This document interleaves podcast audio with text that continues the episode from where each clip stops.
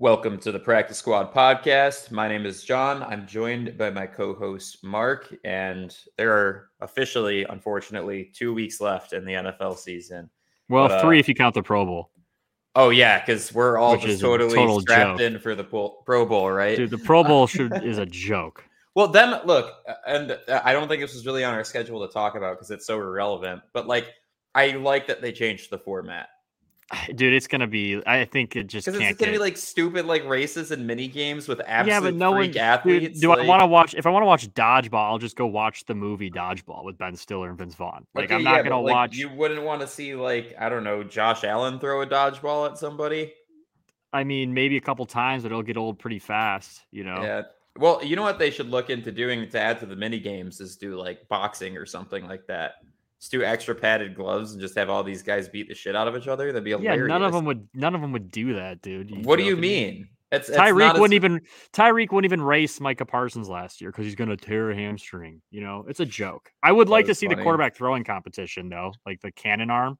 Yeah, yeah, yeah. they used to do because kind of the equivalent jo- of the dunk competition, but oh, like oh, it's sweet. Dan yeah. Marino and dude, those guys used to throw the hell out of dude. But Josh Allen would probably throw it 85 yards in the air. right. And Mahomes might be right there with him.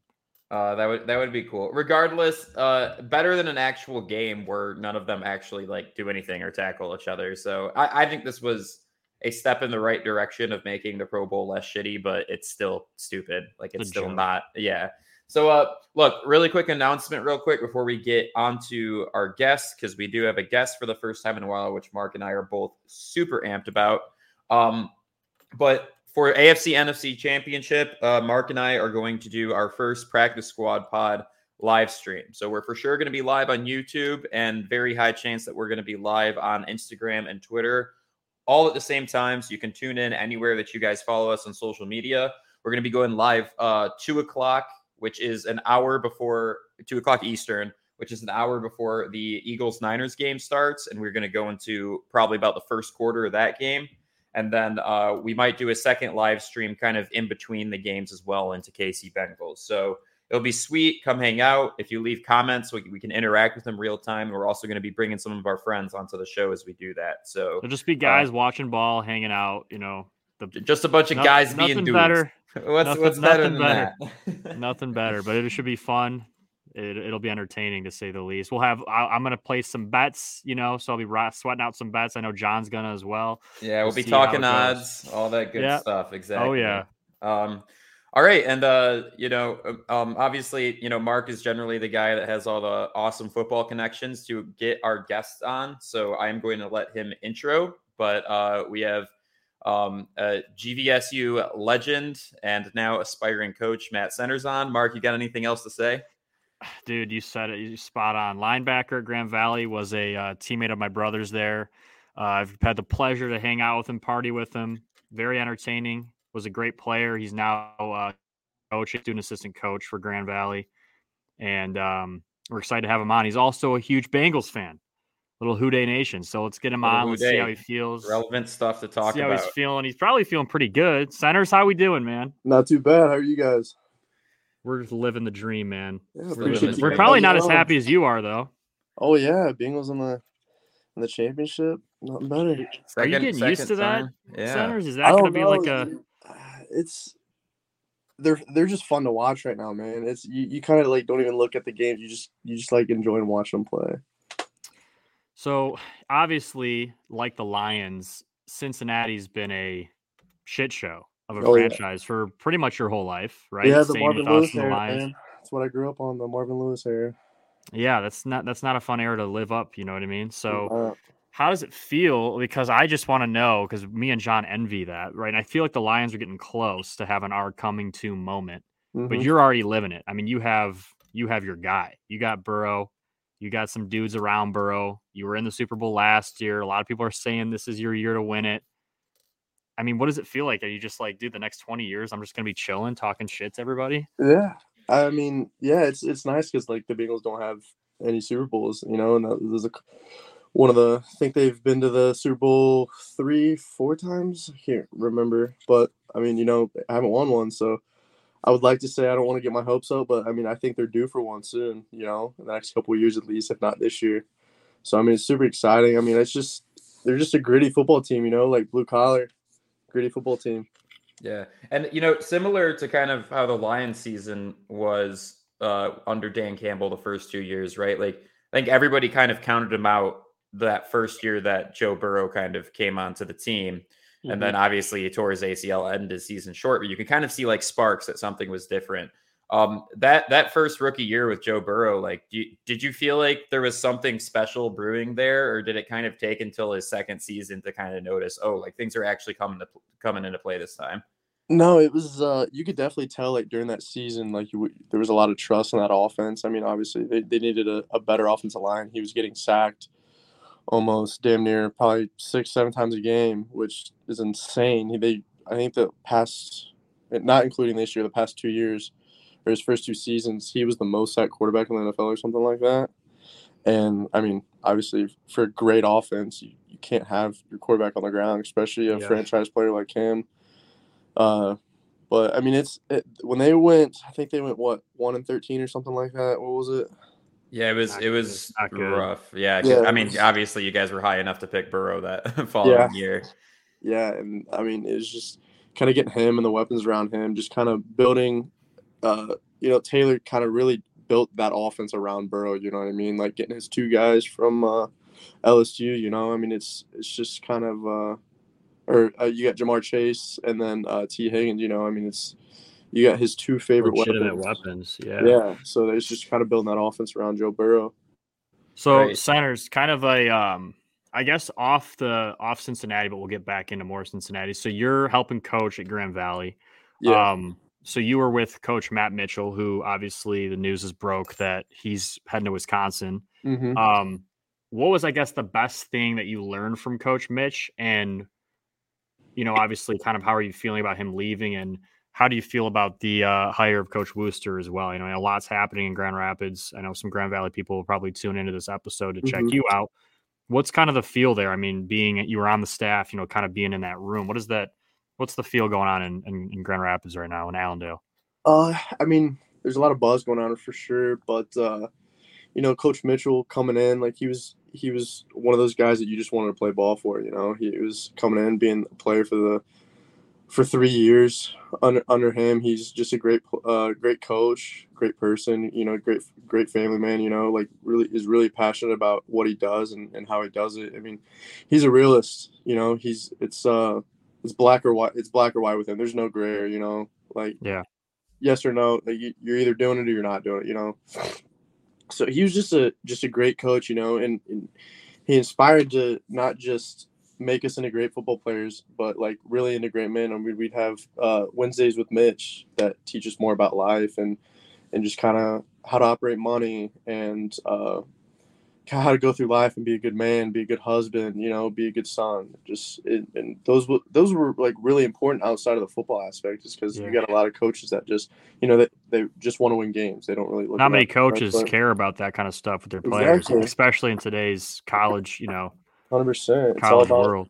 it's all about money, you know, nowadays. And and to him, it, it wasn't about that. It was it was really kind of just making the best out of his players. That's awesome, man. And then, so you know, you're obviously uh, with Wooster last year as mm-hmm. well. Uh, you you obviously played for him. You coached with him the last year. I mean, mm-hmm. what's the? Are you excited to have that oh, um, that hire? You think that's the right hire? I mean, I've I think it's the right hire from what I've you know, I've heard nothing but good things about Wooster. Wooster recruited me uh, when I was in high school as well, so I was able to kind of talk to him for a little bit when I was, you know, still playing. But you think that's the right move? You guys think you're going to head in the right direction with him? Hundred percent. I mean, he's. I know. I know he played football at Wayne State and he coached at Wayne State for a long time. But you could truly see like he's been a Laker for a lifetime, almost. You know what I mean? It's it's just kind of like the energy and the passion he brings into coaching is just like Coach what he does and how well he does it, and he truly cares about his players. I mean, you walk into the O line room and O lineman, you know, D two, you don't get all the snacks, you don't get everything D one level gets, you know, and and he's got tubs of snacks, you know, that's that he buys those guys right. Yeah, getting those guys right, you know, and I was really hoping that he would be uh, the head coach because and, and, keep it in house because we got a great staff and we got a, a, lot of great players coming back. And from talking with a lot of players, is like that. That's who they want the guy. I mean, it's it's almost you have to see how Coach Wooster is in the building to uh, kind of know how he is because he's just. I mean, he's he's one of the smartest coaches I've ever been around when it comes to like the fundamentals of things and just kind of scheming everything up and since I was helping out with uh, me and uh, Coach Fitzik were uh, running the scout team defense. I was always sitting in the offensive uh, staff meetings during the week and just kind of seeing how the opposite defense works and, and he just hearing him uh, scheme things up and everything. it's really interesting because he knows a lot about the game and and uh, like I said, he's he's a really good family man too. Me and him have spent uh, times like on away games this past fall, just cut chopping it up about family and and he's really passionate about his daughter and uh, his wife. And he's just he's just that blue collar type of guy. You know, he grew up on a farm. guy you want, yeah, you yeah, he's just natural leader. Yeah, natural leader is a great way to put it. So, super excited for him. Uh, it's going to be great, and and just kind of if you look back, you had uh, Brian Kelly, and then it was uh, Chip Martin, and then it was uh, who else? I think it was then it was Mitch. Mitch, so, you know, yeah. yeah. So I mean, it's so, just kind of keeping it in house. Yeah, and the, all those coaches have gone on to have great success, and exactly. there's definitely a coaching, you know, sprout. Mm-hmm. Grand Valley guys have become, you know, household names. So, yeah, and that's that's great continuity because it's probably you know a safe way to kind of keep up that success for sure. And then you know I kind of got a question just as far as continuity goes, right? Uh, former guest on the show, Stephen Roncelli. So, uh, how, how's dealing with that handful, uh, both as a as a teammate and a coach? Uh, you know, Steve's Steve's my best friend. I'd say like like here like we're, we're all really close, but I think like me and Steve get along. We get we get a lot of the same values and and and everything. We just both crazy guys that just enjoy to have fun and just want to see other people laugh, you know. And so I mean, Steve's like I, we, it was really good. Like we, we were good to like separate the the friendship from like football and, and back home and everything. But I mean, we still have our have our moments. But I mean, just seeing him on the field on game days, it's really exciting to watch your best friend, and even with Cole and and Abe and, and Cade and everybody, because we're all we're all super close.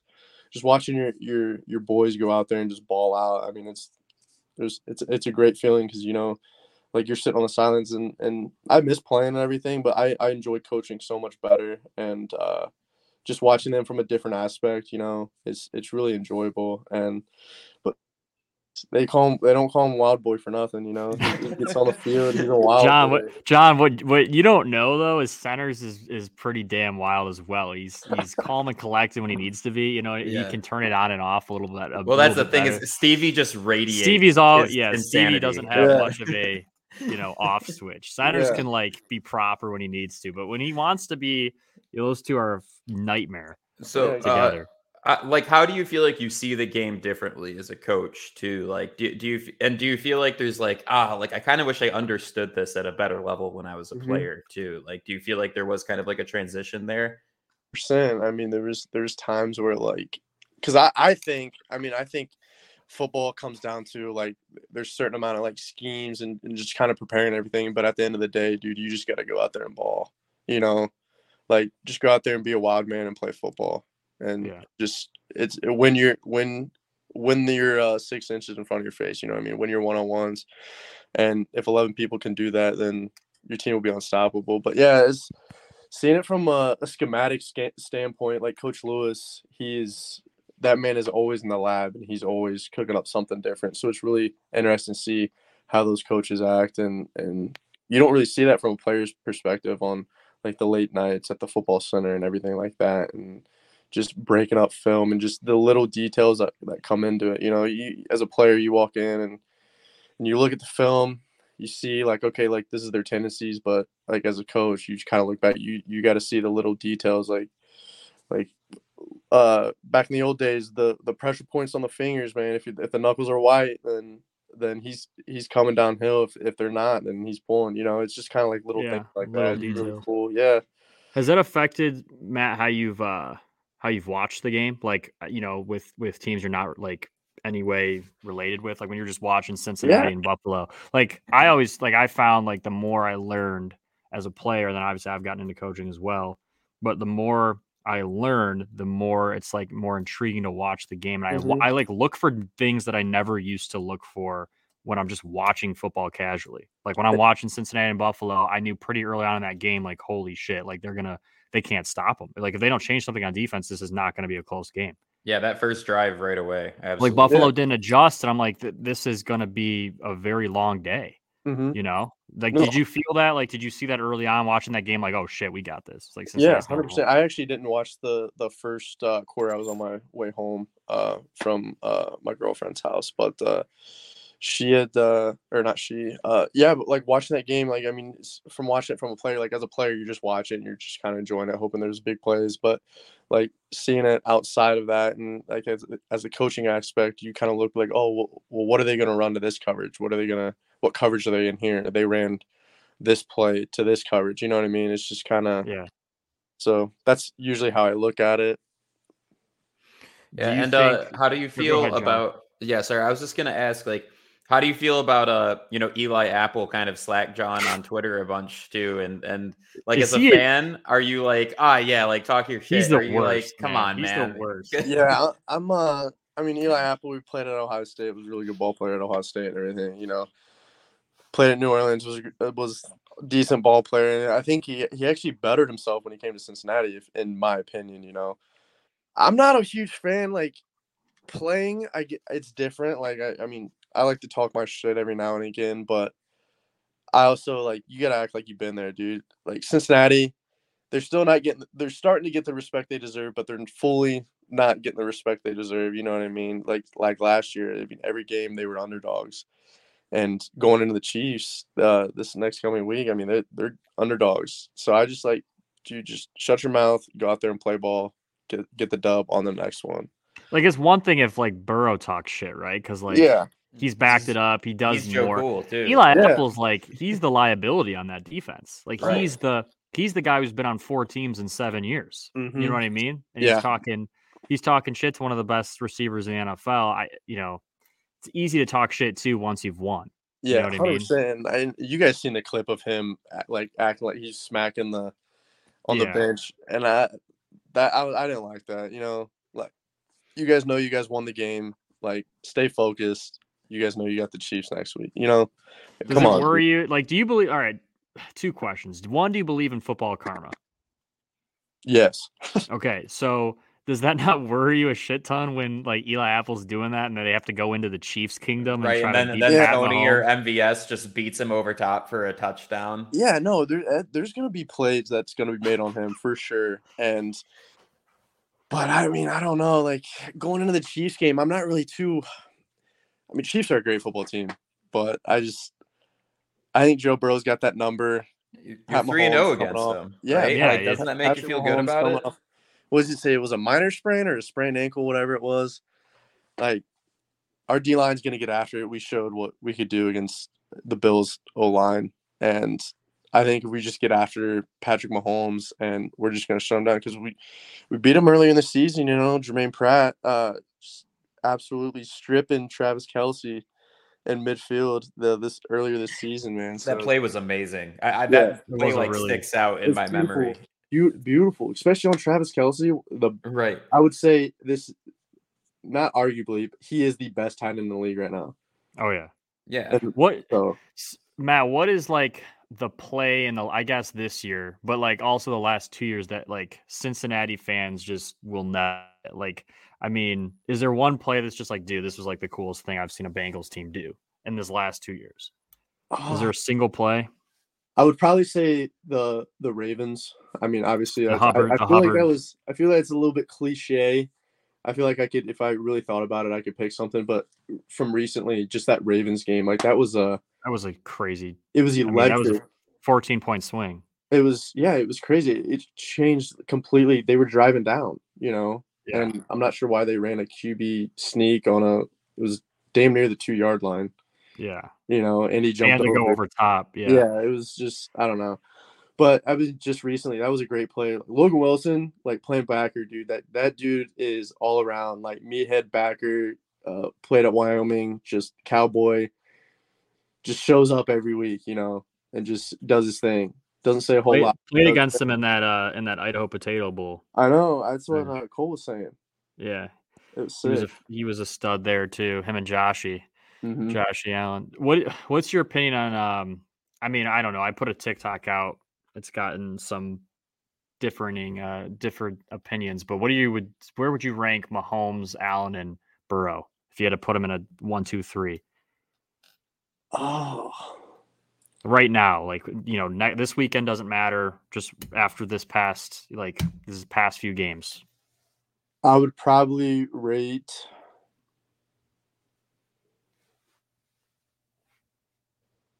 Probably Mahomes, just because he's he's a playmaker. You know, like he has a strong arm and he's a playmaker. He just he just makes plays. He's he's a ball player. And then I would say probably Joe Burrow, and then Josh Allen. Like That's how that's how I had it too. that's I think that's how I'd rank it, but man, it is it is dude, so close. so close. Because so the thing close. is, is like, how do you say that the guy that's gotten beaten by the other guy three times is the better Yeah. Yeah. quarterback, right? And I know it, it doesn't equate like that. Man, Burrow's just so clean. Like I don't I don't think he has quite the same playmaking ability that Mahomes has, Uh, but like Josh Allen. It's it's just such clean football. Like, yeah, he's and- he's just a perfect pro style quarterback. You know, like Josh Allen, like he's he's just huge and he knows that he can run down the field and if he's got to truck somebody, he can do it. You know, and he's also like a playmaker. Jo- Uh, just Joe Burrow is just that pro style, like stereotypical NFL. He's an assassin, dude. yeah, he's He's Like, literally gonna just put the picks ball where apart he wants it. defenses. Dude, dude, I see so much of Tom Brady and Joe Burrow. Yeah. I see so much of it's like, and I and I said that when he was even in his like when they were doing the draft process with him. They're Mhm. like, someone, a few of the scouts were like, "This is like Tom Brady," and people are, like, "Are you crazy? You're going to compare this kid Yeah, to the best ever?" And we're like, "Yeah, the way he just carries himself, his yeah, his his demeanor, uh, like honestly, Like, is- is literally, it's super scary. reminiscent of, of Yeah. young Tom Brady for sure. Not a Um, bad thing to have in in your back pocket center." no, definitely no, not. not at all. And and I'm glad they, they spent some money on on some really good O line. Uh, Yeah. this year, you know, last year they were the number one team or the second to last team to uh most most sacked in, in a season, and that, that's horrible. So you couldn't imagine if they were middle of the pack or if not top of the top of the pack. You know what I mean? Right, and they started Rocky. Um, yeah, you know, in the beginning of the season. So I was I was Yeah. concerned for a second that those investments weren't going to pay it off, but like probably around like week seven or eight or so, like I really felt like that group started to click. Which I mean, you know, playing line, there's a lot of chemistry you got to build. Yeah. Like people just think, oh, just like you know, be a big dude and, and move people around. There's so much communication and stuff for Mhm. happen the right way. So oh yeah, I'm, I'm happy that he's not taking the sacks he's been playing for the you know been taking for the past two Mhm. years because that's huge for him. Having time in the pocket with all those weapons, Mm-hmm. I mean, I, I think it's a massive improvement. I, I agree. John, John, I sent you a tweet. Can you pull up the picture I sent you on Twitter of it's uh it's a little picture of you, Matt, uh watching a game last year of Cincinnati. I just want to know if this is how you're gonna be watching this weekend's game. You know what I mean? So it's just gonna be a simple yes or no. I'm I'm just seeing this now for the first Like, time. I- I think- There's a lot of questions this, I have uh, about this picture. I think Um, uh, I think this might be my first time seeing this picture. Yeah, maybe. so so here's the So picture there's a- that, there's that Mark is Oh, referring to. This is so this is the here. this is Cade Peterson who's clearly getting a nice back rub here from his pal. Oh Nothing weird gosh. about it. The the flag in the back doesn't represent anything that's going on. No. Um, but as you can see, he's wearing the Bengals, so he's repping his team. Cade's the Logan quarterback of Grand Valley. Yeah, repping the Logan Wilson jersey. Now, is that how you watch every Bengals game with the boys? Like you're just No, giving giving your buddy a little rub down. You're Nah, getting mad at Cole I- for filming your. that, and you I haven't. Sh- I didn't. I didn't shave my head in probably a week. I was being lazy. Didn't shave my head.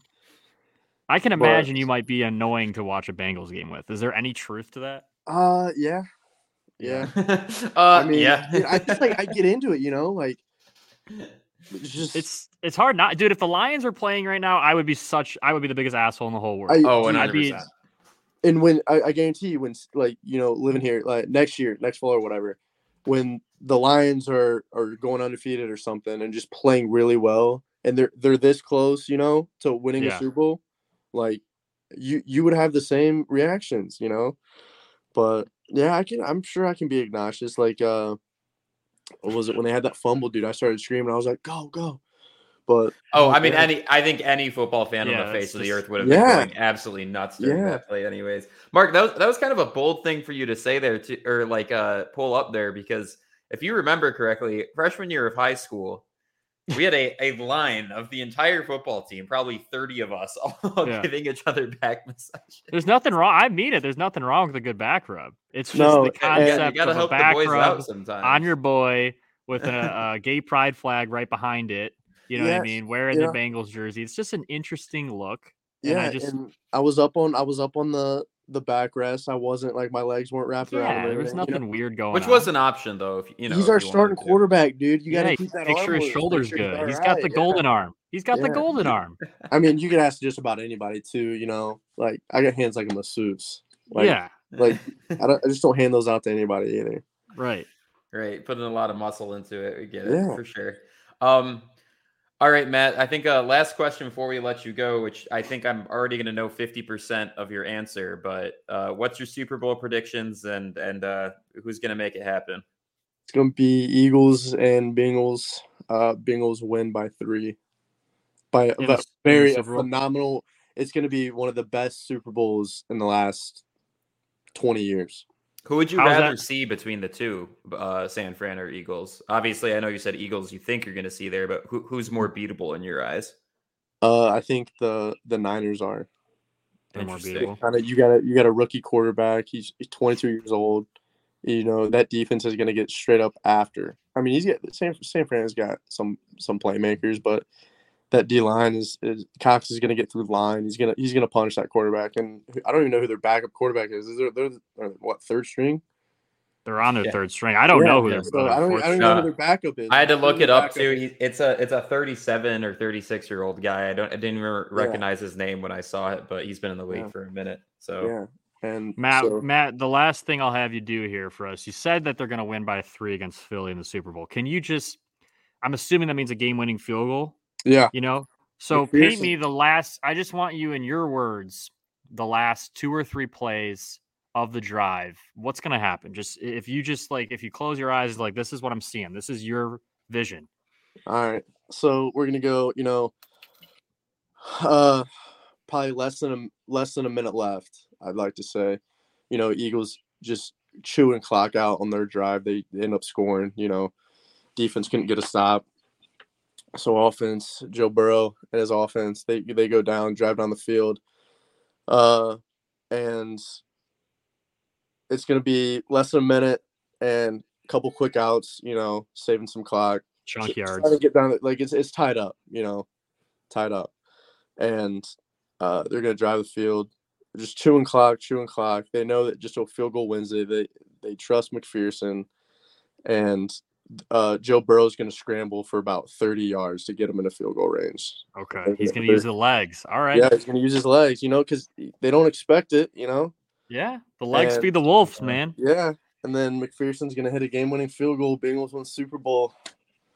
All right, we're gonna I hold you like to that. If- Yeah. If this if this Right off into the happens, if this is even even remotely close to what actually happens, you'll probably be pretty famous. So yeah, yeah, we got the prediction right black there. we got it. If I We got I'll it. be blacked out. So Yeah. Hey, we, we really appreciate appreciate you coming on talking football, and uh, we're really excited to, to see him uh, to take on KC in the AFC Championship. Should be exciting. Yep, no doubt. We wish you Appreciate the best of me. luck, man. We wish you the best of luck, but I, I think he might have some issues with Mahomes coming in. That's just my thoughts. We'll see yeah, what we'll happens. see. But we'll see. he Matt seems to be healthy. everybody. Yep, I appreciate you guys. Thank you. Peace. Yep. See you guys. Have a good one, Matt. Yep. Good dude. Good dude, good sign. Absolutely. Um, yeah, we'll have to maybe uh, get him invited to that live stream too. I think we're just gonna have a lot of our former guests on for that. Um, anyways, just send them all links so they can come hang out, talk ball. Obviously, I mean, it's look. I hold the Super Bowl obviously very near and dear to my heart. Every football fan does. Should be a damn holiday. It should be, or the Monday after, or whatever. Yeah. for sure. This right here is the best week of football, though. the championship. It's it's the four best teams. It, you're getting Super Bowl quality games without all the advertisements and the fake fans and the whatever. Like it's just It's a it's hot the take, most John. football football weekend. It's a hot take, but I can get behind that. Okay, like like think about it, right? Like I'm always amped for the Super Bowl. Don't get me wrong, but like Okay, everybody's bringing their family and girlfriends around, and Right. those people don't care about football as much as the guys that are watching it every week, right? Uh, there's a lot of distractions, right? Some of them good, some of them bad. Right? You got squares, you got food, That Rihanna. got- yeah, you got the halftime show. You're getting advertised to like you've never been advertised to in your life, right? This is probably the most advertisements you watch And Some people like those sitting. though. no, they're fun. Don't get me wrong, they're fun, but that's not football, True. right? It's true. But but this this week you got you got the four best teams in the NFL, and they all have the Super Bowl to play for, so they're playing their hearts out. I mean, like uh, like just take last year's games for example, even right? Yeah. Like you had a divisional matchup, and then you had the Bengals at KC as huge underdogs. Like Yeah. It I was don't know. uh, in a crazy comeback. Yeah. I mean, you definitely you're onto something. I can get behind that. I mean, I I anytime I can sit and watch, you know, like 8 hours of straight ball instead of 8 hours of commercial filled, you know, halftime for an hour filled. Got to listen to some like my mom talk about to my sister about how much she loved that Budweiser commercial. Like, I don't need that. You know what I mean? Like, Yeah, I just, just, just want a to watch lot of the, distractions. Exactly. So that's anyways, that's my take. Um by the way, I don't know if anybody noticed about like three minutes into uh Center's interview, I, I realized that I forgot to put the banner up. So we got that. If you haven't subscribed already, make sure you're subscribed, like the video, comment, follow us on the other social medias, all that good stuff. We're trying to a lot do of good stuff coming of- out on the. Oh, there's a lot of good stuff coming out on the socials. Yeah, we've we've been at it, and like it's kind of weird because you know uh, I don't even think we talk about all the success that we have with the the short stuff. Um, but you know, Mark and I's clips and like hot takes on TikTok and YouTube do a lot better uh, viewership wise than the podcast does, and it's interesting because you know, like obviously this is like a long form podcast. We're not expecting ten thousand people to sit and hear us bullshit about football for an hour and a half. But like, you know, we go on TikTok and we've had what a couple a couple videos get Uh, Like, probably like over five, hundred- six. Yeah, we've had a five or six in the tens of thousands, but then we've had, Yeah. had a couple hundred thousand view videos too. So it's cool. Um, so make sure you follow us on there and keep up there. And all of it's obviously good for the main podcast too, you know. So Of course, at least how I see of it. John, Yeah. we uh we covered some of the Cincinnati game, right, a little bit, but you know, I think we got to talk Buffalo a little bit about what's going on there. I mean, Totally. Centers was able to give us a good side piece there on the uh on the Bengals, but what's going on with the Bills? So put it this way. Every single Bills playoff loss thus far under this McDermott Allen era has been from defensive meltdowns. And I think the first two games, Allen to some degree was able to try to like will themselves back into being relevant for those games, obviously, especially last year against KC. That might have been the best football game I've ever seen in my entire life up there. But there's only so much you can do. And it's weird because like beginning of the year that defense plays lights out. And i think you could have said you could say that for the past three years is that their defense when the offenses are less experienced right it's just aggressive downhill football and it's a lot for somebody to handle but then as it gets later into the year and, and the offenses start, you know, wisening up to what defenses are doing, it's a lot easier for them to get picked apart, especially if the offense they're going against is really clean and disciplined, which is what happened, in my opinion. And it did not help, obviously, that uh, the Bills' offense was really sputtering out pretty much since the beginning of that game in the first place. But really, uh, defensively speaking, like they they did not hold up their end of the bargain. So that's my take, right? I know it was a little lengthy, but I'm, just curious how you how you kind of respond to that. I'm totally with you on the defensive side of things being an issue. I I also just have wondered, and every year it just seems like it's the same thing. Josh Allen is asked to do so much for their offense, and when he's not able, the one time that he's not able to do everything, they struggle. They don't have any consistent, legitimate running game outside of Josh Allen. They actually led the league in average rushing yards per attempt in the regular season, but that was all that was a fake stat because it was Josh Allen scrambling, and that's not real like rushing Yeah, attempts. S- you know I mean? Singletary and Cook were not holding and it up. wasn't even necessarily their fault. Like they're just they don't call run plays. They call so many pass plays. They get so you know Josh Allen happy. And I listen, if I was a play caller and I had Josh Allen as my quarterback, I'd probably want to let him sling the thing around as well. But you got to establish some kind of a running game outside of your quarterback scrambling. And they and in the games that they've lost, over the last few years. Yes, their defense has let them down, but also the if they can control the clock and run the ball a little bit and help their defense out, Totally. it, you know, it goes hand in hand. But the Bills, there's been a lot of, you know, a lot of conversation about whether they're missing pieces. Like they're not missing any pieces, man. I mean, they had a home game in the playoffs in the snow against a team that they could have beat. They were favored to beat by six points. They had everything in the world to play for, all the motivation in the world. And I mean, I just don't understand how you lay a dud like that. It's just Yeah, especially not a personnel home, issue. You know, in front of you, in front of your crowd. Yeah, it's and again, like uh, we've seen the signs of at least the Bills just getting sloppy at points, right? Like, and you got to protect the rock, especially in the NFL, right? There's yeah. there's no team, with I guess the exception of the Jaguars at the beginning of the playoffs. There's no team that can be reckless with the football and still win games like that. And that isn't even necessarily what you know costs the Bills this past game, but what it does is kind of show like you know a disciplined football team versus a less disciplined football team. Oh yeah. And like the whole reason the Bengals won that game and have a chance against KC is again, they're one of the cleanest football teams that I have ever seen play. They keep penalties to an absolute minimum.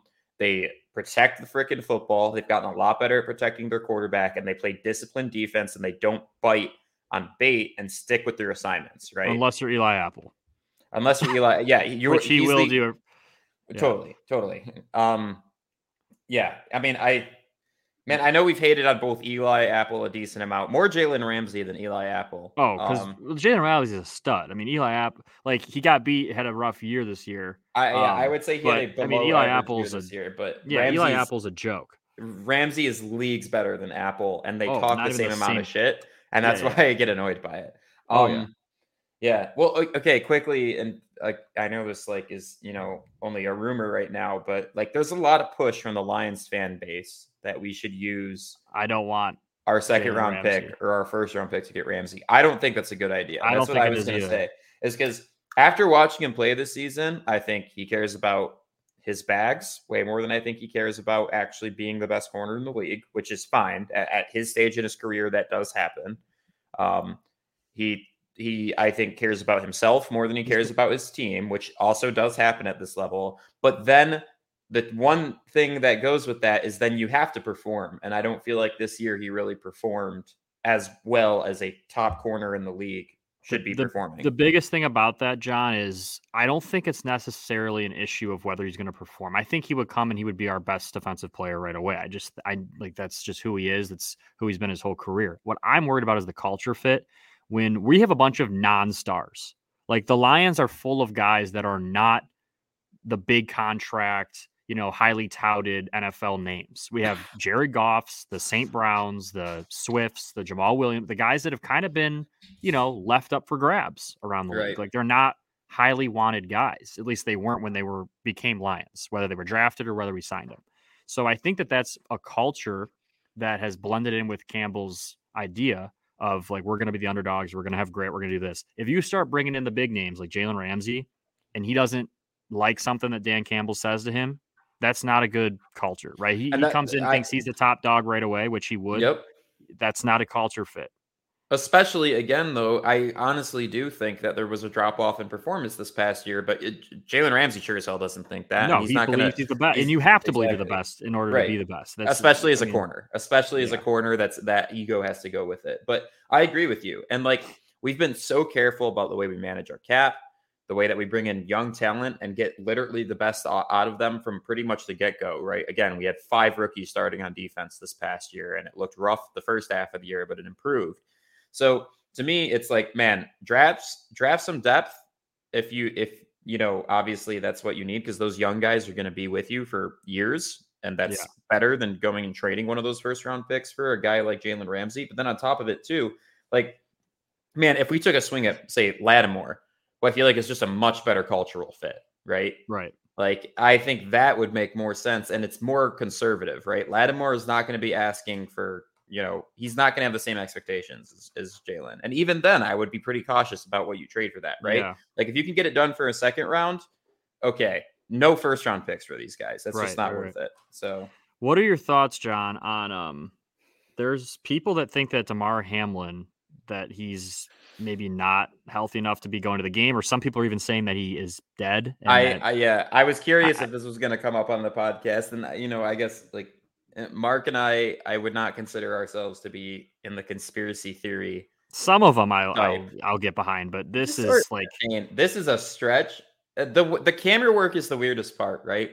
But to me, it's like, okay, this dude just nearly died. Like he's probably not trying to like you know pull up and be very visible, to say the Right. least. Especially considering the fact that if people did see his face when he was walking around and shit, like again, you're recovering from a near death experience. I really Right. wouldn't want people swarming me or anything like that. I want to be a little bit more low key. But as Mark is alluding to, there's conspiracies. There's oh, he covered his face, and you know it was hard. to showed. put- Yeah, they never Yeah. showed. Uh, and so the conspiracy is that he actually died, and uh, that was a body double in there. And this is like this is the same type of conspiracy as like the NFL is completely rigged, right? Where it's like, how are you going to get the secrecy of all 70, of those guys, yeah, 70, 80 guys plus their coaches, right? and like, and training staff and, and you know medical team and like every exactly. It's like if they were able to do it, you know, wow, is all I'm saying.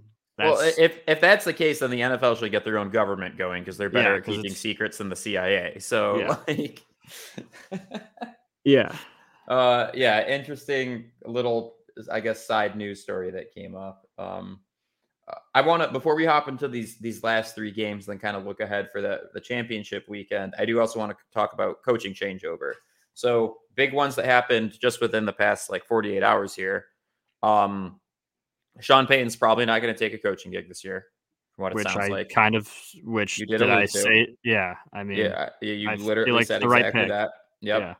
Um, Frank Reich, the Colts' former head coach, was selected to be the head coach of the Carolina Panthers. Uh, you see the fun fact that he was the first uh, Panther to ever throw a pass, first starting quarterback as a Panther to throw a pass for them back when he was a Mm, player?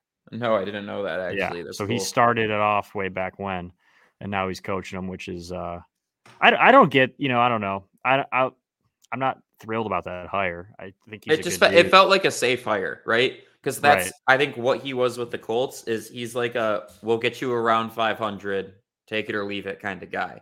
and, And, they want a quarterback friendly guy, which you know former quarterback. He's had some success with some guys, but this is the same. I mean, I don't know, dude.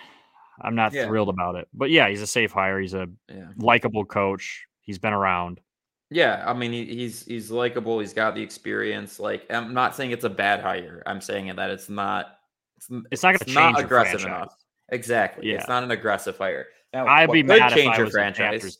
Yeah. Well, what could change your franchise is uh, hiring an offensive coordinator that makes you look very attractive to one of the best quarterbacks in the league by the name of Aaron Rodgers. which is what the Jets did. That's which what is John's alluding to. the Jets just hired uh, Hackett, who apparently was Rodgers' favorite offensive coordinator ever. At least that's the narrative that has persisted the past, you know, four or five years. Um, as the OC, it's pretty much he- a lock, dude. That that's where he's going. Can I just put that out there? Yeah. You think that they hired Hackett? You know, you don't think that had anything to do with that hire? No, I think at 100. I think they're the the the Jets owner or GM or whoever literally said like, yeah, like, what do you want? Two first rounders for Rodgers? We'll make that happen. Like, we'll Yeah. We'll get that figured out. I think in that interview it went a little bit like this. So what happened in Denver? It was a shit show. Okay. Well, can you get us Aaron Rodgers? And he probably said, "Shit, I don't know, probably." And they were like, "Okay, well, well we're gonna hire you." You know what I mean? Yeah. Because if you even have a little bit of a chance to get Aaron Rodgers to the New York Broadway Jets, like, dude, he's gonna be a star there dude with that team, with that defense. I was about to say, like, with that, that, offensive with that line. media, like he's gonna. That's what he. That's what he's always missed being out in Green Bay, right? He's been Yeah. away from the away from the stardom. He's been a star outside of where stars live his whole Yeah. career. And I mean the weapons that are that are like so re- like I think prove themselves to be very reliable, stable weapons with a horrible quarterback, right? So what what will those weapons do with a quarterback that's probably one of the most accurate passers in the league, even at his age right now? And then you have a rock solid defense to go with it. Like I, I would say the Dude, Jets and defense is and better than the Packers. and it's a no brainer. You let you let Will listen. Zach Wilson, like talent wise, is one of the most talented arms you know athletically in the league. Like that dude can make every throw if you ask him to make every throw. He's just not like mentally and you know mature wise. He's not ready to start. You let that dude develop behind Aaron Rodgers for a few years, we might see what exactly happened with Rodgers and Favre, where Rodgers was also a little bit immature. And I'm not saying Zach Wilson is good is as good as Aaron Rodgers, but I'm saying you let someone like that with the So, talent he has You, develop. you don't think that they would try to get Wilson out of the building with that trade? No, I think they would keep Wilson as long as they have him on that rookie deal. And Interesting. Okay. I think they I think they would keep Wilson in the building and hope that uh I mean I think I don't know. It would it'd be it would be up for debate, but I think they would keep Wilson underneath Rodgers. okay. I don't hope that he can turn it around. I don't disagree with you. I'm just that's that's interesting that because They did draft him second overall. I mean, that's hard to just let him yeah, I'm just moderately worried about his I- I mean, really his maturity affecting the locker room because it did sound like it did do that last year. For sure. And uh, obviously, one guy can't get totally, but also I think Zach Wilson would be smart enough to kind of like sit down and shut up. Oh yeah, I mean, if you if you bring Aaron Rodgers in, it's a whole new it's a whole new ball game. Like Rodgers is the guy. What he says goes. Those guys are going to have to you know mix and create relationships with Aaron Rodgers, and Zach Wilson's going to take the backseat. He's he's not stupid. You know, he's not going to be like, oh, I could compete with Aaron Rodgers. Like, no, he looked up to Aaron Rodgers his whole life. He watched him play when he was younger. He's that you know Wilson's young enough where he's like, okay, I used to watch you like I watched you win a Super Bowl when I was like ten years old. Like, I'm to let you ride this thing out. You know, and learn from you. And yeah, for a year happens, or two. I'll be ready. and- yeah, and Yeah. I'll- yeah. I, I guess you're right. But that No. was, I think that was the best coaching move of, of the day. And then also Dan Quinn choosing to stay in Dallas. That was interesting. yeah. Doubling down on the Cowboys is always a smart move. That's never got anybody in any trouble. Right?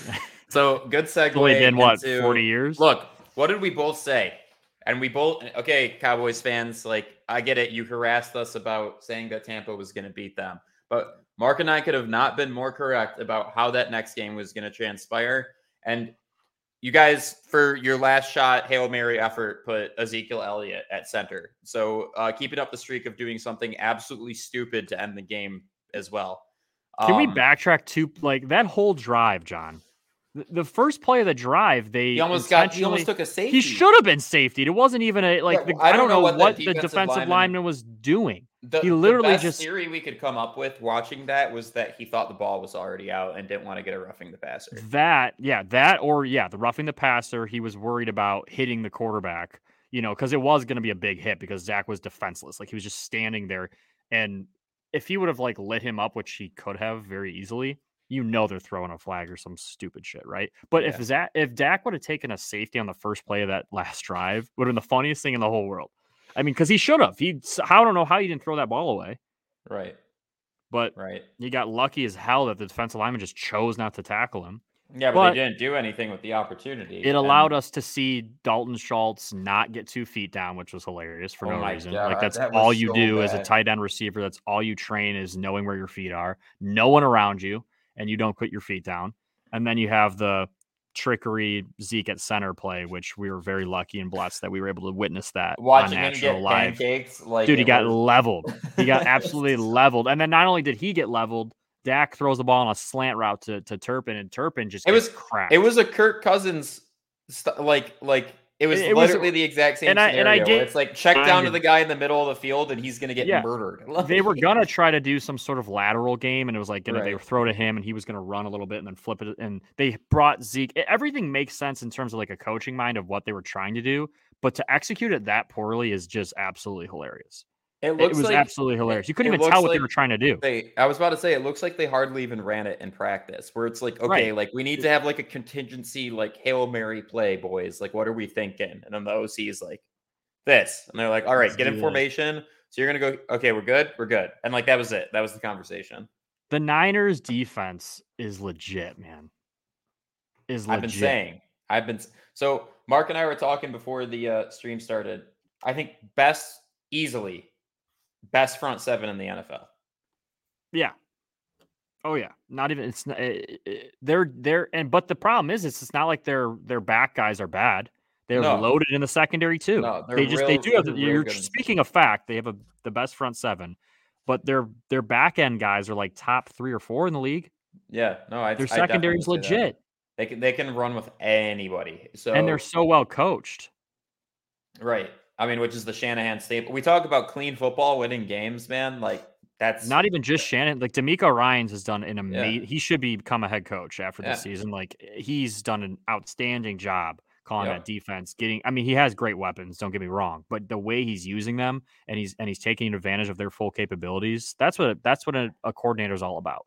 Yeah. Understand the roster you have. Get the most out of them. He's got it's a loaded the roster. 49ers identity is just like maximizing their talent Love and it. playing mistake free football. I love It's- watching them play both sides of the ball. I love watching the Niners. Like there's never a time when I'm watching a Niners game where I'm not like, dude, this is this is great to watch. I love this play calling on both O and D. That I it's fun to watch, man. I'm glad that they won. I'm very happy to see the Cowboys not in this game because they would have gotten absolutely throttled by the Eagles. Yeah, and then I guess you know, just talking about these other two games, which one was a little bit more game, more of a game than the other, but neither of these next two games are really, you know, quite as nail biting to say the least. But uh, you know, Eagles just, I mean, look, I've said the Giants all season kind of gave me fraudulent vibes. They I don't know. fraudulent. I don't know what losing by damn near 40 points to your divisional opponent is supposed to say about you, but uh the. Eagles were so clearly the better team and that offensively, defensively, just absolutely crushed them. John, you remember the narrative coming into this season where we talked about how that division was going to suck, right? Uh, we were like, I did not say that about the Eagles. So I've been No, no, you said the, Eagles, were going to be good, Yeah, but we were worried about the Commanders, the Giants, that they were going to be Yeah. horrible. That the Cowboys yeah. were a very iffy Yeah. team, right? And we were like, wait, this is like the best division of all time, right? For most of the season, they had the best, like literally the best record a division could possibly have. And then the whole time we were like, the Giants aren't that good though, right? And they kept winning games and they found a way to somehow beat the Vikings, who just ended up being more fraudulent. But here's the thing when fraud be- meets fraud, someone's got to win, Right? right? So then we're like, oh, wait, the Giants could actually compete. And then they go in and they were fraud the whole time. They just were able to hide long enough until they met someone legit.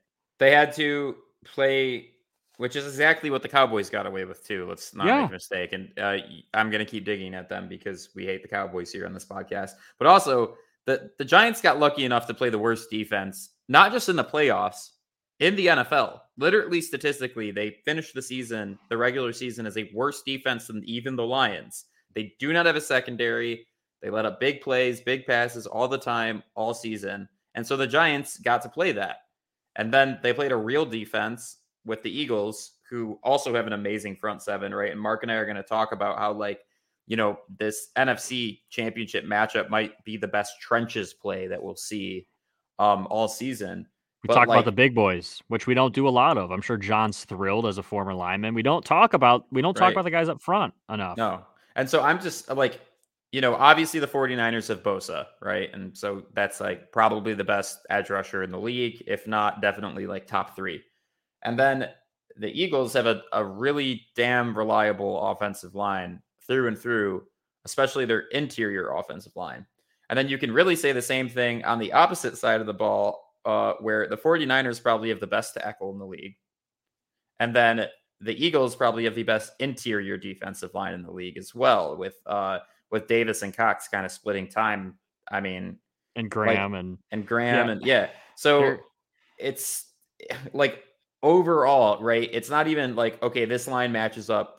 You know, it's going to be a crazy matchup against this line because like it's going to be like individual players within that where it's like okay, where's the it's a heavy it's a heavyweight link? title fight. It's a heavyweight title Seriously, fight up it's front. gonna be and, uh, you know, we'll get into this game a little bit more moving forward, but um Ah, man, it's it's exciting to talk about because it really is the two best offensive and defensive lines in football. And there's a they're a very large part of the reason that they're there behind, you know, Jalen Hurts has had a hell of a year, but I mean Brock Purdy is in this game. You know, I wouldn't say it's all on Brock Purdy's shoulders. I think it's largely, in fact, that he has a great defense behind him and a great offensive line and running game. Jalen Hurts, you could say a lot of the same stuff. Obviously, he's had an MVP mm-hmm. level year, but he has a lot of help around him. Right. And Jalen Hurts hadn't had that kind of success in this league until he had I, I would say the arm talent of both quarterbacks is questionable. Is right, and, not even questionable, but just similar, right? Similar. I'm not. Right, yeah. It's not. It's not the arm talent of Joe Burrow and Pat Mahomes. That these quarterbacks do not have that arm talent. What right. they have is a system with a lot of really good weapons, and all they do is their job when it comes to throwing passes. And then Hurts obviously has also the added benefit that he can easily rush for 100 yards a game too. He yeah. did that a lot during the regular you, season. You put the four you put the four quarterbacks in a room and you say two of these are not like the other. Can you figure out what what the difference is? And it's not hard to tell, right? I mean, right. and uh, you know, you can you can look at the you know the rookie deal and that whole thing, right? And that matters, right? There's been a lot of talk about being able to win Super Bowls while your quarterback's still on his early career deal, where you're not have to pay him a shit ton of money then that's legit. I mean, we've seen that happen not just in the last few years, but that's happened. That's oh, then you get that out of seen. Burrow right now, right? I right, mean, he's right on his now. rookie deal, and he's probably the best quarterback in the league. So yeah, and you see the yeah. benefit that that adds, where you can load up on weapons, or in the Bengals case, load up on making sure that franchise quarterback doesn't get murdered every single play. So yeah, yeah, yeah. Man, I'm all excited. I'm all excited. Are, are we ready to get into this weekend's games, John? Or yeah, I mean, uh, KC beat the Jaguars. I, that's all I got, got to say on that. It one. was uh, there's. A, I mean, but... we can't talk about the injury. I guess would be something yeah. we can. Which a lot of people are saying is a dirty hit. I listen. It's football, man. He he was like part of when you're trying to tackle someone. Like if you take someone's legs out, they'll go down. Like that's just part of how you tackle it's, people. It's like he's not gonna trying to make a play. Like, they're not gonna gently like you're playing an aggressive sport. He's not in that moment thinking, "Oh, this is the you know the franchise. This is the face of the league. I'm not gonna. I want to tackle him softly." He's not doing that. He's just trying to get him on the ground because yeah. that will help his team win the game. Right. And softening up, and for those who haven't played football, like softening up for even half a second at any point during a play could literally it's dangerous you for you. Play. It's and, yeah. and it can injure you. It can actually make everybody more injured. It's it's, it's a sport where literally it is a safety precaution to go all so, out 100% right. at all times because yeah. if you don't and you let your guard down, that's where the serious injuries can really happen. Um, yeah, and I right, like in you. like in boxing or fighting, right? There's like sparring, right? Or like right. you know, we're not actually going to kill each other. In football, there is no such thing, man. Like, right? If you're like, you got to go. Like, it's more dangerous to play that half-ass. Yeah, ab- absolutely. Um, oh yeah.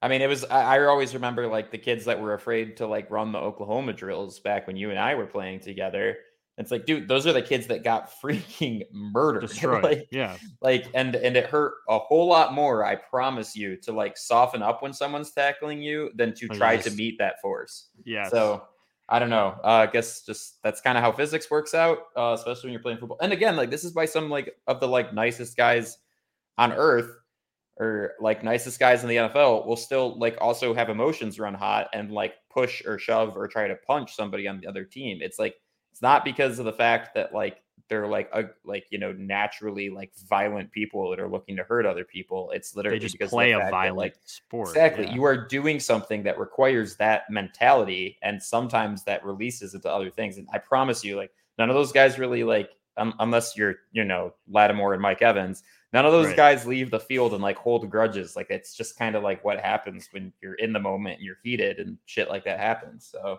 John, I, I think we got to talk about this before we get into this weekend's game. What Patrick Mahomes did in terms of toughing it out. Okay, like that. He, he just turned into a pocket passer. I'm not a huge Mahomes like, fan. I, I I've never been a like I'm a Josh Allen fan. I've been on this podcast the entire time we've been doing episodes. We know. Okay, we know. I've never like we've given Mahomes some flowers here and there, right? We've given him some credit. What he did, I'm sold. I'm sold, man. That was a nasty injury. He, it, it, was not any sort of exaggerating. He was legitimately like that was a legitimate ankle sprain. That was I've tried to play not only football but basketball through sprains. it, it is not easy, man. And right. especially when you're a quarterback that wants to move and that's where you're most comfortable is when you can have that escapability. The fact that he didn't even hesitate, he stayed in the game, could barely move, could barely even get in the backfield to give a handoff.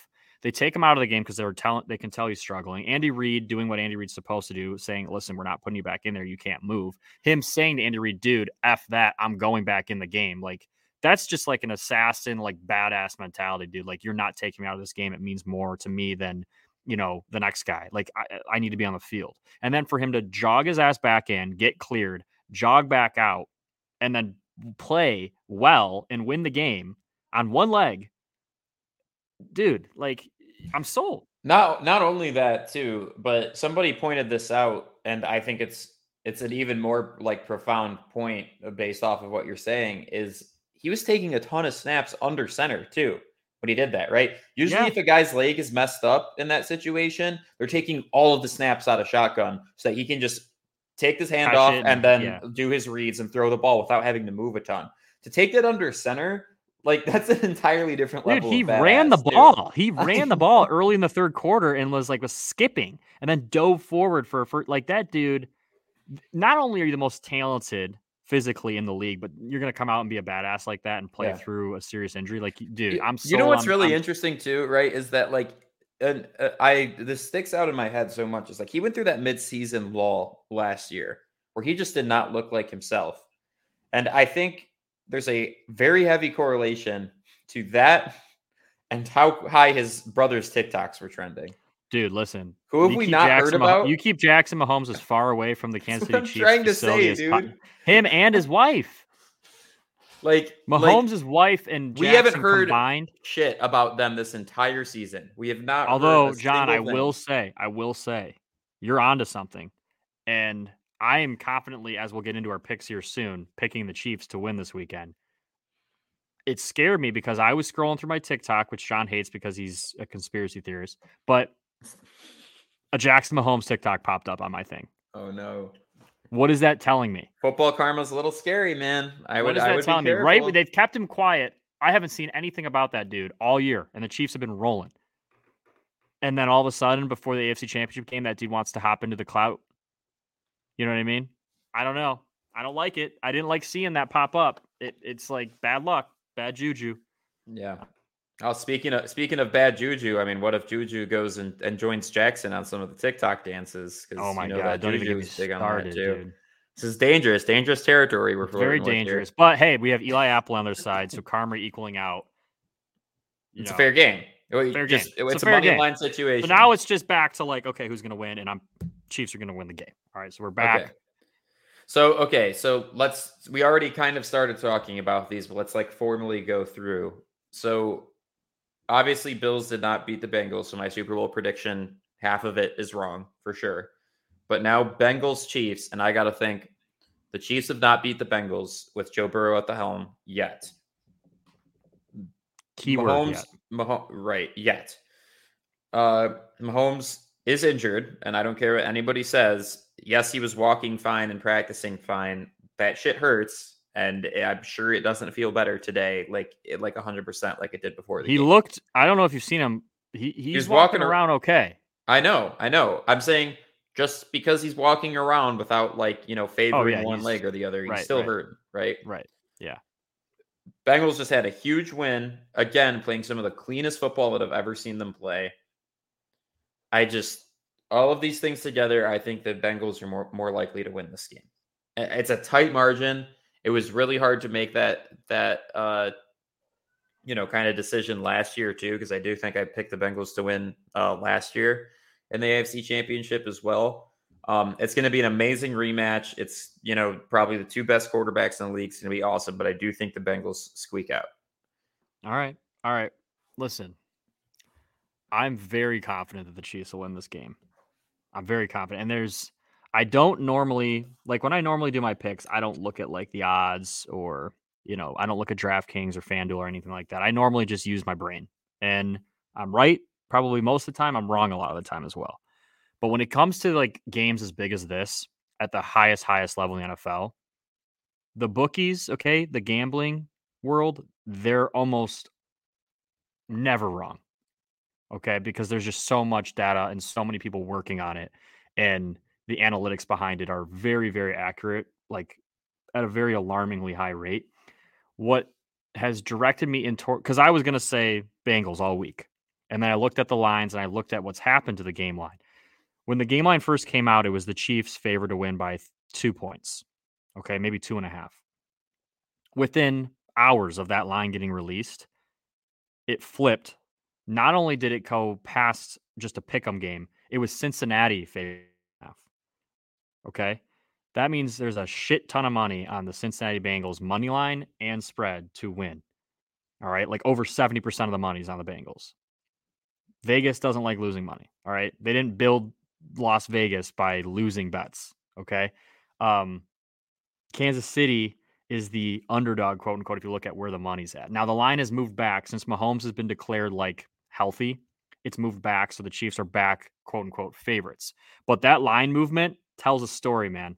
It does. Okay. And I I have learned in my short time gambling that that matters, especially in big games where all eyes are on those games. You want to go bet on a MAC football game, there's a much higher chance you're going to get a steal of a line. Um, but in the NFL and a championship weekend game, dude, they're very rarely wrong. So that line movement leads me to believe the Chiefs. But then also, I start just thinking logically, all the reasons that the people thought the Bengals might lose to the Bills last week, I think are going to get exposed in this game. So the offensive line issues that Cincinnati has, I think that the Chiefs will be able to get after Joe Burrow a little bit more. I think that they have a better defensive coordinator. They match up better with what Cincinnati's trying to do. They stop the run better than the than the Bills do. And I just, you know, I'm not saying they're going to stop the Bengals. It's going to be a game. Um, but I just think that it's going to cause them more issues. It's not going to be as easy as it was against sure. Buffalo to just move okay, and, the field. And good, good, uh, you know, like caveat there, like everything Mark and I say about both of these games, like these are going to be games. Like not, they're going to be games. Yeah, I don't think either of us are are very confident in the sense where we can like both be like, oh yeah, like this is a lock. Like all four of these teams are absolutely incredible for their own reasons. Um, and we're talking like little, just little bits and pieces and why one team might be better than the other. Um, yeah. But yeah, no, I, I, I, am I am confident enough to say that the Chiefs is a lock to win. I'm not saying that they're going to handle. I will say it's a lock. I think the Chiefs are going to win at home. I think Mahomes is going to come out and look absolutely completely normal. Like eh, he's not even going to look like he was injured. I think he's gotten the treatment all week. They're going to have him braced up, taped up. I think he's gonna I think he's gonna look like normal Patrick Mahomes. And I think that he's got he's got the edge. He's got the okay, I haven't beaten Joe Burrow. He's got the home, you know, home field advantage. Arrowhead's one of the toughest places to play.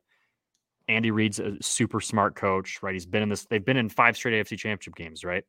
So I crazy. think that I think everything I, I don't know, man. I, I if Joe Burrow pulls this off, you know, I, am gonna have to come and eat my humble pie here, but I think the Chiefs are gonna get it done. I, I sure. really do. I think I'm damn confident in it. For the I, I I was gonna say you know I wouldn't be as confident, but the way that the points are moving makes me really confident. That's that's why I'd say it's a lock. Fair enough.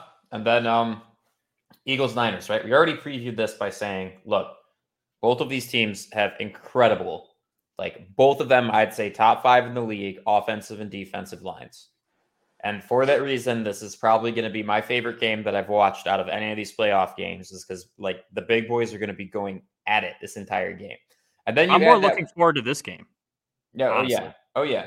And then you add in the fact that you got two young quarterbacks surrounded by weapons, right? Absolutely every single one of the guys that are a part of that supporting cast are playmakers and have shown that throughout the entire season. I would probably favor the 49ers offense, but it is tough, man, going going in either direction. I just I like Deebo, CMC, and Aiyuk and Kittle. Like, I mean, that's ridiculous, right? And then defensively, defensively, I would say the Eagles probably have one of the best defensive backfields in the league uh, by having, you know, uh, CJ uh, Gardner Johnson and Darius Slay. like, yeah, they're they're these teams are loaded, man. Like like both of these teams are disgustingly talented and very well coached. And and uh, I think I heard Brandon Perna, who's a YouTuber uh, that's worth checking out, um, say that this is like the frat coach versus the nerd coach. And he picked the Eagles for it because like the frat guy always always ends up winning out against the nerd. And I'm like, okay, fair argument. Now, Mark, you you have some things that you want to say about Sirianni. So I'm, can I'm we pull up the video? Can we pull up the video that I sent you? You're gonna have to scroll a little bit to find it. But okay, what John's pulling up, guys, is Sirianni is acting like it's the WWE when he's out there coaching. I mean, he's finding the camera after a big play and he's nodding his head and like licking his lips. Like, dude, look at this dude. Does it not make you want to either love that dude or punch him in the face? I mean, I feel like he's I feel like he's like deserving of a, a beatdown, dude. Oh, and he's he's got a, a potty mouth too on that sideline. Like he's been caught a bunch dude, of he's times. Like, you like, see the guy behind him, this this Jack dude, probably a strength coach. he's like after every touchdown, he's like chest bumping this dude, like, oh yeah, like I know what I'm doing, like you know, and he's listen, he would be a super fun coach to play for. He's had a ton of success, but that's the kind of coach that if if you're winning games, no one's gonna talk shit about you. He's okay? he's the most he's the most Philadelphia coach I think I've ever seen in my dude. Exactly, and the people of Philadelphia, like, listen, no offense, but like I'm hearing like you guys are kind of assholes in Philadelphia. You know what I mean? Like I, Bunch I've John's heard some, over there. I've heard some some tough stuff about those fans. Like they're not exactly welcoming. Oh, dude, w- win or lose, it's like it's like, hey, we should burn down the city. like, yeah, like they're that's the vibe are, in Philly. Philly people are crazy. Um, but yeah, man, I feel like Nick Sirianni has. I think he's ordered up his humble pie, man. You know, he's had his fun. I think that the 49ers are going to go in there and beat them.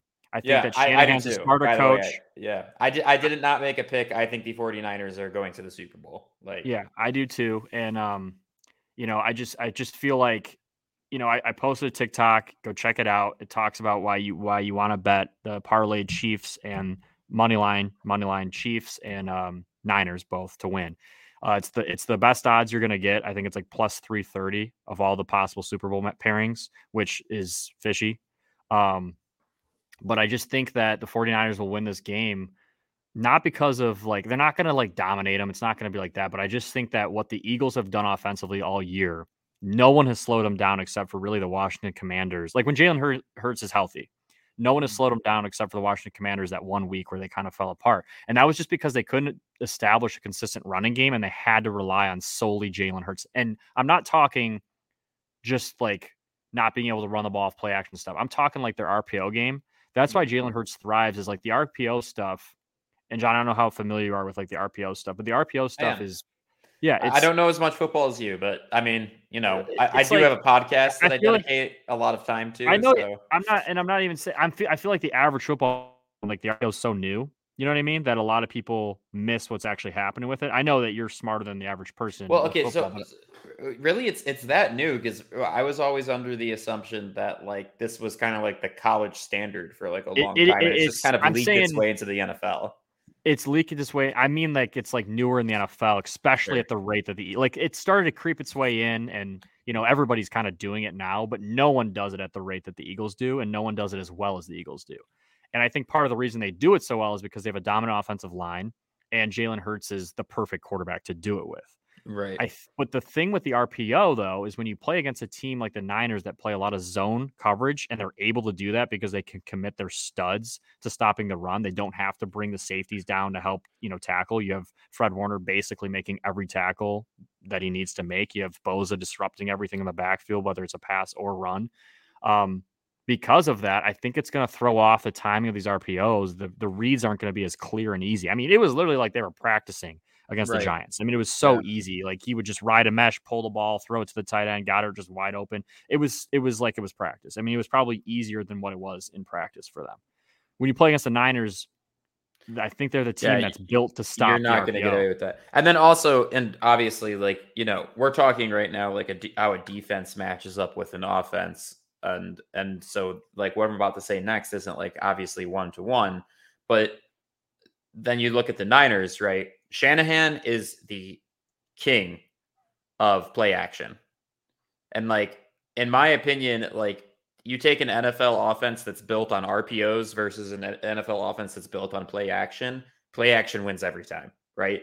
Because if you run that correctly and you can get that run game established, which I don't think I've seen the 49ers fail to get the run game established the entire season. It a Play little action shaky against Dallas, honestly, but it was they a little got bit at points, but they, they got it going. And that's the that's the part that's so deadly about play action is the fact that if you stick with it, that second half, and, and we saw this with the Lions all season too, because they use play action incredibly well.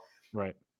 If you stick it through and you get to that second half, like the sky's the limit with what your offense can do usually because Yeah. the defense is too tired to be able to just continue to honor that and respect I'm that. with you. So you trust you trust the play action in a, in a big game, young quarterbacks, right? You trust the play action plays, and if consistently run the ball over, making the proper read and having successful plays on RPOs at a Yep. higher rate. Like what's going Right. to hit at a higher rate, you know, of success in that game? I you're right. It's going to be the play action and just normally downhill running the ball, you know, establishing your dominance, right?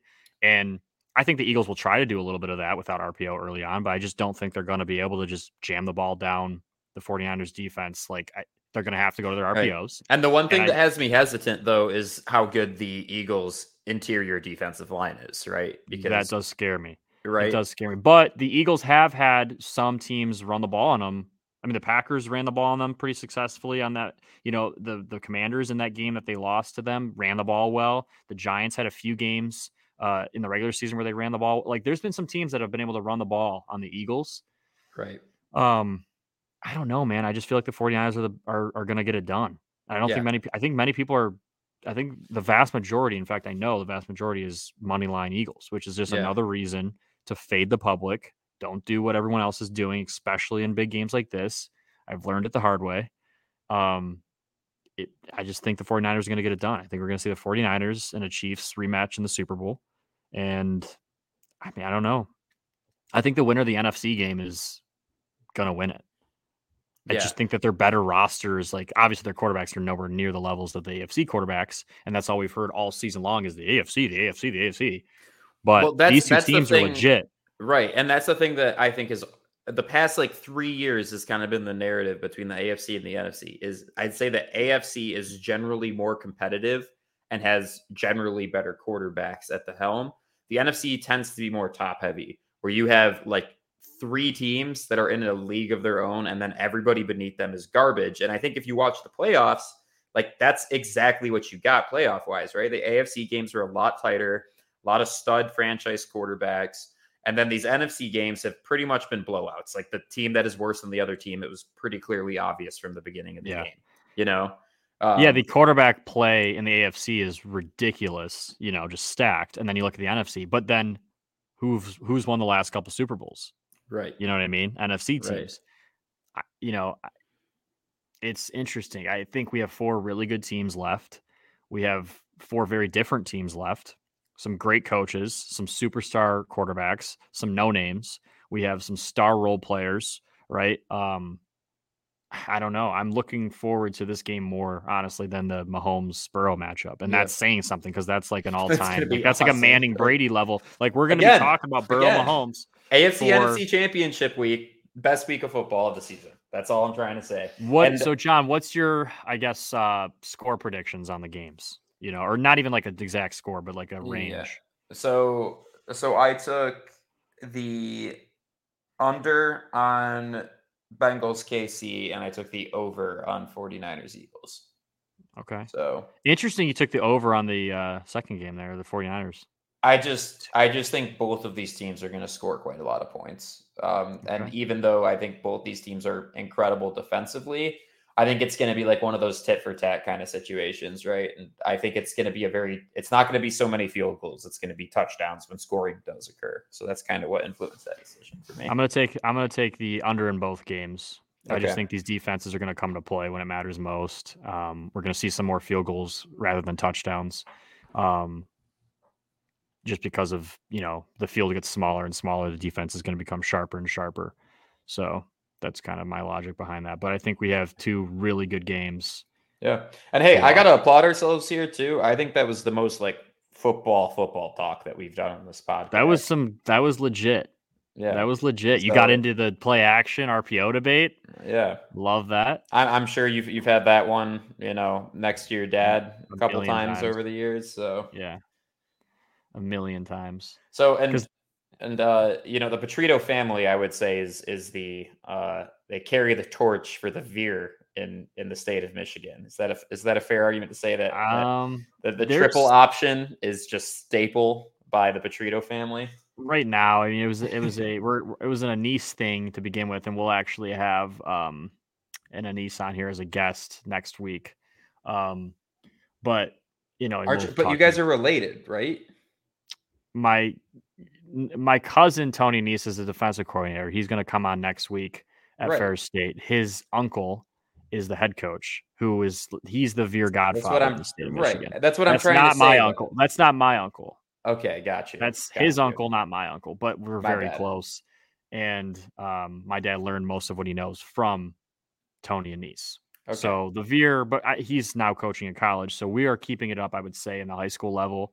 And the funny thing is, so many teams are starting to adapt. Like most teams, uh, high school, college, pro, have a variation of triple option in their playbook. Like like they a don't run it, package like, of triple option. literally Ah, but yeah right. a package and like they've also created variations like off of the triple option where it's not necessarily just like a you know an inside veer or outside veer like there's different ways um that they've added options within play. an rpo a lot of the time is a triple option like the what the eagles Right. do a lot of It's just a triple option with a pass. it's a triple option with the pass as the third option Right. jalen hurts can also pump fake and tuck it and run that's the second option the first option would be to hand it off so Right. you see, like the Eagles are running triple option all the time. You just don't necessarily see him run the balls often because it's usually either give or throw, right. right? Um, which you'll see him do down the red zone probably ten times in this game on on Sunday. Like you'll see him zone read, pull it, and then he'll run. And then if they don't guard the tight end, he'll flick it to him. And if they do guard the tight end, he'll tuck it and run in for a four yard touchdown. Like they do that all the time. It's very hard to stop. Right. Um, and yeah, and not only am I stoked to have your cousin on, uh, but then at you know some point in the off season here too, we're definitely gonna have uh, Mark Stad on because um, and not only is he a, a very bright guy and an amazing speaker, and uh, you know somebody I literally grew up under, um, but he's a, a great football mind to have on and kind of be an advocate for the triple option, right? Um, because you know I think uh, I think over the years people have, have gotten less and less respect for the veer, and then Adams football, you know, showed that no, it doesn't matter. Like you can run it against You can basically anybody, and if you run it right, you win games. Simple as that. So, um, yeah. Anyways, sorry, got got a little bit uh, uh carried away there with uh. It's championship stuff. weekend, John. You know, Yeah. like I don't think the I don't think people are gonna blame us for getting getting carried away. I'm excited, man. I'm excited. We'll do this live stream. We'll get Yep. anybody's in any anybody wants to join in. We'll we're gonna bring on if people are super opinionated and want to get on. You know, get in the comments. Get in the you know we'll have Yeah, and we'll, um, send you a link and bring you on. We'll send you Yep. a link and bring you on. We'll have we're gonna get the guys together. We'll get anyone in there. We'll hear what people have to say. Um, if people place any bets or anything, you know, put it in the comments. We'll try to sweat it out with you. If you want to ride with me and John, Chiefs and 49ers, place a little wager and ride with us because I got a I got a feeling that's what's gonna hit. That's what's gonna happen. Yep. So uh so yeah, make sure to follow us on socials to kind of stay updated on that. We are going live at two o'clock Eastern time, and we will be staying live until probably around the conclusion of the first quarter. So we'll be watching the game in tandem with one another, kind of reacting to, to what we're seeing to start the game. So super looking forward to it. Hopefully uh, everybody has a, a nice next couple of days, and I hope you're as pumped as Mark and I are for these these matchups this weekend. We've made it this far, John, right? Championship weekend, you know, it's been a it's been quite the journey, but we're here. Four best teams, and we're gonna see who the two top last teams are here pretty shortly. I'm excited Yes, to see it. Let's go, baby. We'll see you guys next time.